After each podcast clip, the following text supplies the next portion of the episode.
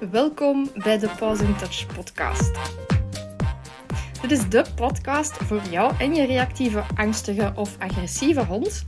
Ik help je in deze podcast om je hond beter te begrijpen, beter te helpen op een moderne manier. Dus force en fear free, zodanig dat jullie terug samen kunnen genieten van leuke dingen. Oké, hier zijn we dan met het allergrootste taboe onderwerp dat er denk ik out there bestaat, namelijk gedragsmedicatie. Um, ja, daar is heel wat over te zeggen. Hè. Um, ik ben tussen aanhalingstekens maar een gedragsdeskundige, dus ja, op vlak van gedragsmedicatie kan ik ook geen advies geven. Ik kan gewoon zeggen van, ga eens naar een gedragsdierenarts op het moment dat je twijfelt Um, of op het moment dat je wordt doorgestuurd door ofwel uw gewone dierenarts ofwel uh, ja, door mij of uw, uh, uw gedragscoach of gedragsbegeleider. Nu, ik zou wel um, een paar hardnekkige misverstanden even uh, de wereld willen uithelpen, want het is namelijk niet zo. en het is alleszins zeker en vast niet de bedoeling dat als je hond op gedragsmedicatie staat, dat dat opeens een zombie wordt. Um, er zijn namelijk twee soorten van gedragsmedicatie om te beginnen al. We hebben de, de kortwerkende of de situationele medicatie en dan hebben we de langwerkende uh, medicatie die wordt ingezet uh, ter ondersteuning van een therapie. Maar daar hoort je dus al een paar zaken. De kortwerkende of situationele medicatie is de bedoeling dat je dat echt gewoon heel sporadisch, heel af en toe, een keer gaat inzetten om je hond door een situatie te helpen. Het is niet de bedoeling dat jij zegt van, ik zeg maar iets, hè, uw hond heeft uh, schrik van geluiden en elke keer als je een geluid in de omgeving hebt, dat jij dan uw hond die korte uh, werkende medicatie gaat geven. Ja, dat is niet de bedoeling. Wat is bijvoorbeeld wel de bedoeling? Dat je uh, te laat bent voor je training, voor bijvoorbeeld vuurwerk, of dat je um, bezig bent met die training, maar uw hond heeft nog niet het niveau bereikt waarop dat je een werkelijke, realistische situatie zou aankunnen. Wel, dat is een mooi voorbeeld van wanneer dat je je situationele medicatie kan inzetten. Dat is een mooi voorbeeld van waarom dat het eigenlijk ook heel um, geschikt is om in zo'n situatie kortstondige medicatie in te zetten. Er zijn namelijk een paar redenen voor. Stap 1, hè, of reden 1, je gaat er al voor zorgen dat je hond niet onnodig in de stress gaat schieten. Hè. Situaties zoals vuurwerk, kerst en nieuw. Ik bedoel, ook al is het in vele, op vele plaatsen illegaal, je weet dat daar toch een paar oelewappers gaan zijn dat dat toch gaan doen. Dus dat zijn zaken waar dat je relatief goed kan op voorbereiden. Nu, die knallen die tussendoor gebeuren, ja, life happens. Hè? Dus dat, dat is gewoon god. Maar die situaties waar dat je op kan voorbereiden, dan is dat echt wel ideaal om ervoor te zorgen dat uw hond niet volledig in de paniek schiet. Waarom is dat nog ideaal? Wel, omdat als jij uh, met een training bezig bent en je zou niks doen, um, en je zou proberen om die training daarop los te laten, maar dat is nog veel te moeilijk voor uw hond, dan zet jij waarschijnlijk een heel stuk van je progressie in je training gewoon kwijt. Dat is extreem jammer. Dat is gewoon super, super spijtig dat je al je efforts, dat jij bijvoorbeeld een maand of misschien twee maanden uh, training kwijt bent. Dat je gewoon je vooruitgang kwijt bent, omdat je hond zo in stress is gegaan, dat hij zoiets heeft van, zie je wel dat dat super gevaarlijk is? Jij kunt je wel zeggen dat dat niet is, maar dat is wel. Dus, um, en om dat te voorkomen, gaat je er dan gewoon voor zorgen dat die situaties waarvan dat je weet dat ze te moeilijk zijn, dat je hond dat gewoon niet bewust meekrijgt. Klaar. Um, Denk bijvoorbeeld ook aan dierenartsbezoeken of zo. Hè. Als je aan het trainen bent op een dierenarts of op dierenartshandelingen of verzorghandelingen of een trimmer of zo, maar je hebt een hond met een vachttype dat echt naar een trimmer moet, omdat je anders ja, uh, ook op dat vlak problemen gaat krijgen. Ja, wat ga je dan doen? Ja, je kunt zeggen van voert, ik ga hem gewoon dwingen. Maar dan zet je opnieuw uh, al je progressie dat je erin gestoken hebt om, om met je hond te trainen, hoogstwaarschijnlijk ook weer kwijt. Um, dus op dat moment kun je ook zeggen van oké, ik ga daar situationele medicatie uh, geven, waardoor dat het mogelijk wordt om mijn hond hopelijk net onder zijn drempel te houden Uh, en waardoor dat je dus die moedsituatie kunt overbruggen, waarbij dat je hond het ook gemakkelijker heeft in die moedsituatie. En um, ja, waarbij dat je op zijn minst je training niet volledig, sorry voor mijn taalgebruik, maar naar de zaak hebt geholpen. Dus, uh, dus dat is voor de kortwerkende. Voor de langwerkende uh, voor de langwerkende is het eigenlijk de bedoeling dat je dat gaat inzetten als ondersteuning van therapie. Um, dus je hoort het al, ondersteuning van therapie. Niet een vervanging van therapie. Hè? Um, dat is ook al iets wat ik heel vaak zie verkeerd lopen bij gedragsmedicatie. Dat, uh, ja, dat dat wordt voorgeschreven en dat daar dus verder eigenlijk niks meer gebeurt. Ja, dat is dus niet de bedoeling, hè. Zo ga je dus, um, ja, eigenlijk ook nooit de resultaten eruit halen, uh, dat er uit te halen vallen. Plus, je zet dat dan eigenlijk aan het gebruiken op een manier waarop dat niet de bedoeling is. De bedoeling van langwerkende uh, gedragsmedicatie is om ervoor te zorgen dat je je hond terug in staat stelt om enerzijds te recupereren en anderzijds op dagelijkse basis beter te functioneren, zodanig dat u een therapie beter en gemakkelijker aanslaat. want op een bepaald moment um, kan het zijn dat de situatie zodanig ernstig is dat uw hond eigenlijk niet meer open staat om ook maar iets te leren. Ja, en dan kun je daar nog zoveel management en uh, ja, training, allee, training, zo, dat doe je sowieso op dat moment nog niet, maar uh, management en aanpassingen, um, stressreductie op loslaten als dat je wil. Ja, als die hond dat gewoon niet, niet, als dat gewoon niet binnenkomt bij die hond, ja, dan, dan gaat er ook helemaal niks veranderen. En dan is er vaak gewoon gedragsmedicatie nodig om zo dat extra duwtje in de juiste richting te geven, waardoor dat die een hond opeens wel uh, al die dingen binnenkrijgt, uh, en waardoor dat je therapie dus veel beter aanslaat. Dus, um, dus dat is eigenlijk een beetje hoe dat, dat werkt. Um, maar je hoort dus ook al bij de langwerkende dat het de bedoeling is dat dat ter ondersteuning van uw therapie gaat. Als uw hond een complete zombie is, ja, dan kan die ook niets leren. dus dan gaat dat ook niet werken. Dus dat is wel ook heel belangrijk om, uh, om in je achterhoofd te houden, als je hond op langwerkende medicatie staat en die wordt daar helemaal suf van, um, en je merkt van, ja, dat is eigenlijk precies met een hond niet meer, dan zou je dat best eens terugkoppelen naar je gedragsdierenarts, omdat, ja, de bedoeling van langwerkende medicatie is net om ervoor te zorgen dat je hond minder stress ervaart, dat hij terug open staat om te leren, dat er terug nieuwe hersen, alleen nieuwe, nieuwe neurale verbindingen mogelijk zijn en zo verder. Ja, en als uw hond helemaal groggy is en niet te goed beseft wat dat er rond hem gebeurt, ja, dan gaat dat ook niet gebeuren. Dus dan, dan heeft het ook geen enkele zin om met die langwerkende op die manier aan de slag te gaan. Het kan natuurlijk zijn dat er andere uh, omstandigheden zijn waardoor dat, dat eventueel de beste optie zou kunnen zijn. Maar uh, in het algemeen is bij langwerkende medicatie wel de bedoeling dat dat uw hond gaat ondersteunen om zichzelf beter te kunnen reguleren. En niet om helemaal uh, als een zombie door het leven te gaan. Hè? Dus dat is wel een belangrijk onderscheid dat we moeten maken. Nu, als het gaat over die medicatie, nu ga ik even een heel hekelpunt aanraken. Um, in mijn ervaring, zal het zo zeggen, in mijn ervaring zijn de meesten, de meeste uh, dierenartsen, uh, die hebben daar gewoon niet genoeg kaas van gegeten om u daarbij juist te kunnen helpen. Waarom is dat? Omdat er, ja, bij gedrag, en zeker als je medicatie gaat inzetten ter ondersteuning van gedrag en ter ondersteuning van gedragstherapie, ja, dan is het nogal logisch dat u een gedrag, allee, uw dierenarts of degene die de medicatie voorschrijft, ook effectief weet heeft van hoe dat gedrag werkt, hoe dat al die processen werken en zo verder. En daar wringt nu net het schoentje. Want als jij uh, weet ik veel, bij een, een gewone dierenarts gaat en je zegt van ja, mijn hond heeft verlatingsangst, dan is de kans vrij groot dat je met middelen zoals een clomicalm naar huis komt. En dat er verder eigenlijk niet echt wordt gekeken naar, oké, maar is het wel verlatingsangst? Je wilt niet weten hoe vaak dat het eigenlijk om geluidsfobieën gaat. en niet om verlatingsangst of dat het uh, gaat om frustratie, of dat er op andere vlakken iets verkeerd zit, en dat het eigenlijk niet om een van de andere vormen van verlatingsangst gaat.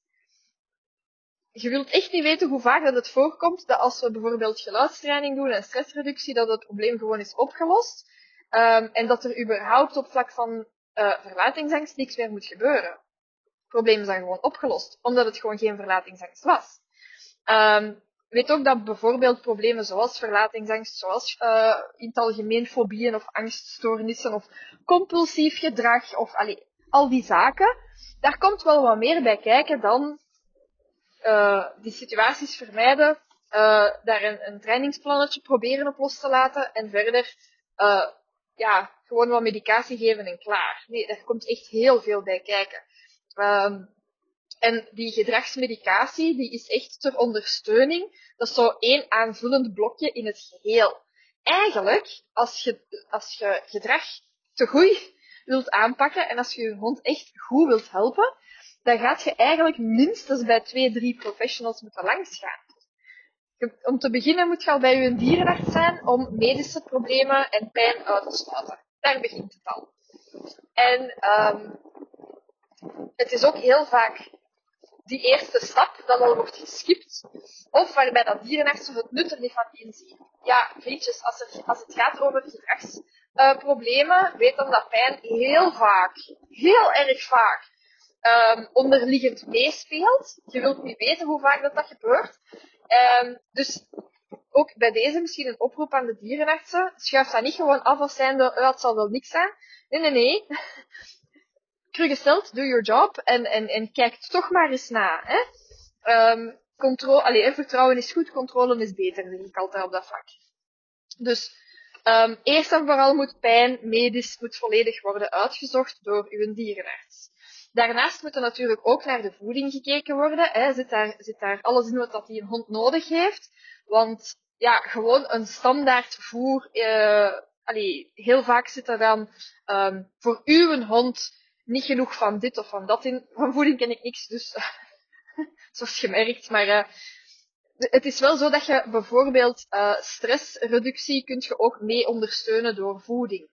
Door bepaalde voedingsstoffen en zo verder. Dat doen ze bij mensen ook. Hè. Dus dat is al een hele mooie om uh, erbij te halen. Eventuele supplementen kunnen daarbij ook helpen. Om uw hond ook daarbij te helpen. Um, en dan gaan we richting, oké, heeft die een hond alles wat dat hij nodig heeft? Hè? Is op dagelijkse basis aan die zijn behoeften voldaan, ja of nee? En als het antwoord daar al nee is, ja, dan moet je eigenlijk al op dat, op dat moment niet veel verder gaan dan dat. Hè? Um, het is heel vaak, als we kijken naar gedragsproblemen, dat het voornamelijk gaat om het niet invullen van de basisbehoeften. Dat klinkt nu heel grof wat ik nu zeg, maar het is wel zo. Um, en een keer als we die gaan invullen, want daar komt zoveel meer bij kijken, dat we eigenlijk niet, op, niet beseffen. Uh, ik zal daar eens een andere uh, podcast over maken, over de basisbehoeften, want dat is echt ja, daar komt gewoon meer bij kijken dan hetgeen wat de standaard eigenaar eigenlijk weet. Um, dus dat is dan het, het luikje dat we dan gaan aanpakken. Oké, is dat volledig in orde? Dan gaan we daar misschien nog wat stressreductie bovenop zetten. En als dat in orde is, dan kunnen we pas eigenlijk uh, beginnen kijken richting, oké, wat kunnen we verder nog doen qua um, eventueel training of ondersteuning. Um, en als we dan merken van ja, de basisbehoeften zijn voldaan, we zitten, we zitten op een heel streng uh, management of stressreductieplan. Um, we zitten daar nog een keer met een, een heel therapieplan bovenop. En dat betert maar niet. Dat komt gewoon bij die hond niet aan, of dat, ja, dat betert niet. Ja, dan moeten we daar ook gewoon heel eerlijk in zijn. Dan is de kans dat uw hond gedragsmedicatie nodig heeft wel reëel. Um, omdat, ja, als je alles al doet wat je mogelijk kunt doen zonder, behalve training dan, hè, uh, en je probeert die situaties te vermijden en zo verder, en bij die hond komt er nog altijd niet meer rust in dat lijfje. En die zit nog altijd zoals een kieken zonder kop uh, rond te lopen. En die, um, ja, die kan nog altijd op geen enkel vlak meer recupereren, uh, sneller recupereren, weet ik veel. Als je dat allemaal niet merkt, ja, dan, dan, moet je, dan moeten we gewoon verder gaan. En ik merk dat daar ook heel vaak weerstand bij komt kijken van, oei, maar ik ga met een hond drogeren. Um, als je mij volgt op social media, dan kent je de perikelen van Nala. en dan kent je Nala een beetje.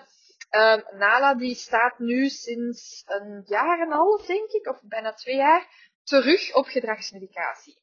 Dus die heeft ongeveer een jaar op gedragsmedicatie gestaan als um, anderhalf was ongeveer.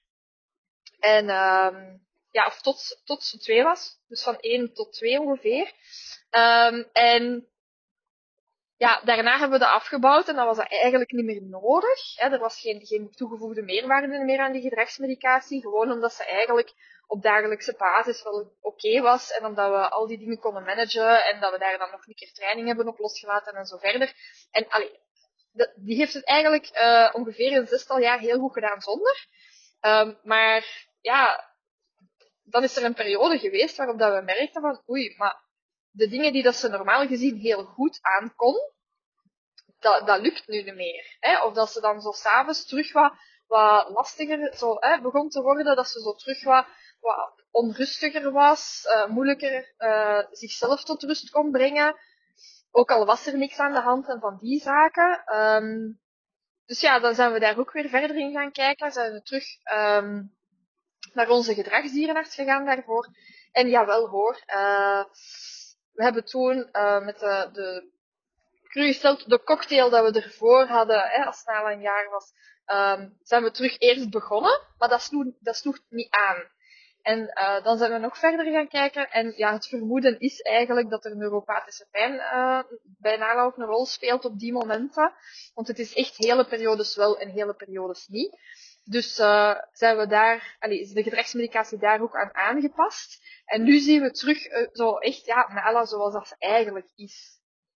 Maar die staat dus opnieuw op gedragsmedicatie en ik vermoed dat dat zo gaat blijven. En ik heb daar eigenlijk bitter weinig problemen mee. En waarom is dat? Omdat ik een hond zie die gelukkig is, die s'avonds uh, helemaal voldaan neerploft in de zetel, die komt knuffelen, die speels is, die die, die graag traint. Allee, al die zaken. Hè. Ik zie gewoon onze hond gewoon terug. Um, en zonder die gedragsmedicatie zie ik een gestrest kieken. zie ik een hond die met zichzelf geen blijf kan, die wel probeert, maar die, die wil wel, die probeert wel, maar het gaat gewoon weg niet. En uh, ja, dat is gewoon jammer. Hè? Uh, mentaal lijden is ook lijden. Het hoeft niet altijd fysiek te zijn zijn in onze maatschappij zo gefocust op het fysiek lijden, dat we het mentale lijden of het emotionele lijden nogal eens durven vergeten. Uh, maar dat speelt dus ook een rol. Um, dat gezegd zijnde, um, de meeste dierenartsen um, zijn heel goed in het medisch en het fysieke, maar niet zozeer in het mentale of het emotionele. En dat is de reden waarom ik persoonlijk voorstander ben om op vlak van gedragsmedicatie door te sturen naar iemand die gedragsdierenarts is, of op zijn minst een dierenarts die eh, bijscholingen heeft gevolgd op vlak van gedrag. Want de kans dat er een verkeerde diagnose wordt opgeplakt is reëel. Hè? Dat is zoals, je kunt naar de psycholoog gaan, als dat niks uithaalt, op, op een bepaald moment gaat hij je ook doorsturen naar de psychiater voor medicatie. En het is ook niet uw huisarts dat u die medicatie zomaar gaat meegeven. Nee, je gaat waarschijnlijk bij een psychiater moeten passeren um, voor een onderzoek om te kijken van oké, maar wat is het nu precies dat hier aan de hand is? En dat is de meerwaarde van een gedragsdierenarts. Die zijn daar zo in getraind, die kunnen echt een soort van ja, klinische diagnose plakken op het gedrag, um, waardoor dat je veel gemakkelijker in de juiste categorie aan medicatie aankomt. Want ook bij gedragsmedicatie moet je weten, er zijn heel veel verschillende groepen, verschillende categorieën, die allemaal een verschillende werking hebben. Als je dan ja, een verkeerde diagnose stelt, hè, zoals ik daar straks al zei, van gewoon puur het stukje uh, verlatingsangst al. Hè, de hond huilt op het moment uh, dat een eigenaar uh, van huis is bijvoorbeeld. Ja, dat kan ook gewoon zijn omdat die hond zich uh, op andere momenten thuis ook niet super veilig voelt. Dat hij ook al een beetje last heeft van die geluiden op andere momenten. Maar op het moment dat een eigenaar niet thuis is, dat zijn veiligheid nog eens wegvalt ook en dat hij daardoor nog heftiger reageert. Dat zijn zo van die zaken die eigenlijk ook wel vrij common zijn. En waar dan een gewone dierenarts hoogstwaarschijnlijk gaat overkijken. En dan is dat jammer dat je uh, bezig bent, misschien met een heel trainingsplan en noem het maar op. En op den duur gaat je toch hervallen. Gaat daar toch een terugval komen, omdat je niet op het juiste probleem aan het werken bent. Dus dat zijn van die zaken. Ja. En een gedragsdierenarts, dat zijn echt krakken daarin. Um, ja, dat zijn mensen die, die daar zo in gedreven zijn, zo ervaren in zijn. Um, die hebben ook hele procedures van hoe dat ze allemaal kunnen uitvissen, vraag het mij niet. Um, en die kunnen heel vaak wel uh, de vinger op de zere plek leggen. Ik doe daar ook mijn best voor, maar uh, ik ben geen gedragsdierenarts. Hè. Dat is echt een ander kaliber. Ik vergelijk mezelf een beetje zoals een psycholoog bij mensen. En die mensen, dat zijn psychiaters. En ja, je kunt een psycholoog en een psychiater ook niet vergelijken. um, en als je dan gaat kijken naar een, een klassieke hondenschool bijvoorbeeld, ja, dat kun je dan vergelijken met je kind gaat naar school versus naar een psycholoog versus naar een psychiater. En als dat nodig is omdat je, omdat je kind echt moeite heeft met zijn emoties te reguleren of god weet wat, ja, dan gaat je toch ook richting een psychiater. En ik weet dat dat heeft een hele, hè, oeh, de term psychiater alleen al heeft zo'n heel kwalijke bijklank. Net zoals hè, gedragsdierenarts, oei, oei, gedragsmedicatie, hè, met een hond is zot. Of, uh, maar dat, zo, zo mocht je het eigenlijk niet bekijken. Het gaat echt om, uw hond heeft misschien fysiek, hè, als die fysiek helemaal gezond is, heeft hij misschien fysiek geen probleem. Maar uh, misschien heeft hij wel een emotioneel probleem of een mentaal probleem. En dat is oké. En dan moet je je hond daar gewoon ook mee helpen. Want welzijn is niet alleen fysiek, het is ook mentaal en het is ook emotioneel. Dus voilà, ik hoop dat ik een beetje um, meer duidelijkheid heb kunnen brengen in het stukje gedragsmedicatie en dat je daar zeker ook um, eventueel zelf eens je, licht gaat opsteken, dat je daar eventueel een keer wat googelt en daar zelf wat research van doet. Want ja, er is zoveel out there als het gaat over gedragsmedicatie. Dat gaat echt van um, ja, dat valt zo gezegd onder de term gedragsmedicatie, supplementen zoals een zilkijnen en zo, um, tot de hele zware antidepressiva ook verbonden. Ja, als gesteld als, als, als een mens in een depressie zit, gaat je dat toch ook antidepressiva geven? Of gaat je wachten totdat die zichzelf iets aandoet omdat hij het leven niet meer ziet zitten? Um, en bij honden, ja, een hond kan ook depressief worden. Hè? Een hond die kan ook uh, emotionele problemen en mentale problemen hebben. En dat komt meer voor dan dat je zou denken. Dus uh, ik hoop dat ik u toch geïnspireerd heb om daar een open mind naartoe te houden en eventueel nog wat verder informatie daarover in te winnen. En als je merkt van ja, mijn hond die heeft toch moeite met rust vinden, die uh, loopt toch rond zoals een kiekje zonder kop, die, uh, die heeft soms extreem gedrag, heftig gedrag, zoals hij uh, blaft en hij trekt aan de lijn, hij heeft moeite met bezoek, um, verlatingsangst kan daar ook onder vallen, um, geluiden, hè, um, dat hij heel fel reageert op harde geluiden of plotse geluiden, dat je merkt dat hij schrik heeft om naar buiten te gaan, al die zaken, neem alsjeblieft contact op. behalve het stukje verlatingsangst is relaxing reactivity echt uw go-to. Kun je zoveel mee bereiken. Um, gewoon al op het stukje rust creëren. Ik stuur ook als dat nodig is door naar een gedragsdierenarts. Omdat, ja, ik kan nu, hè, zoals gezegd, de beste therapie ter wereld erop loslaten. Maar um, als uw hond daarmee alleen niet geholpen is, ja, dan, uh, dan gaat je toch een stapje verder moeten gaan. Alright, dus tot volgende. Dat was het voor deze week. Deel deze podcast op uw social media stories en tag me hier ook in. Ik vind het super om te zien waar en wanneer dat je aan het luisteren bent. Wil je graag iets nalezen over hetgeen wat ik hier heb verteld? Op mijn website kan je een blogartikel en een samenvatting vinden van deze aflevering.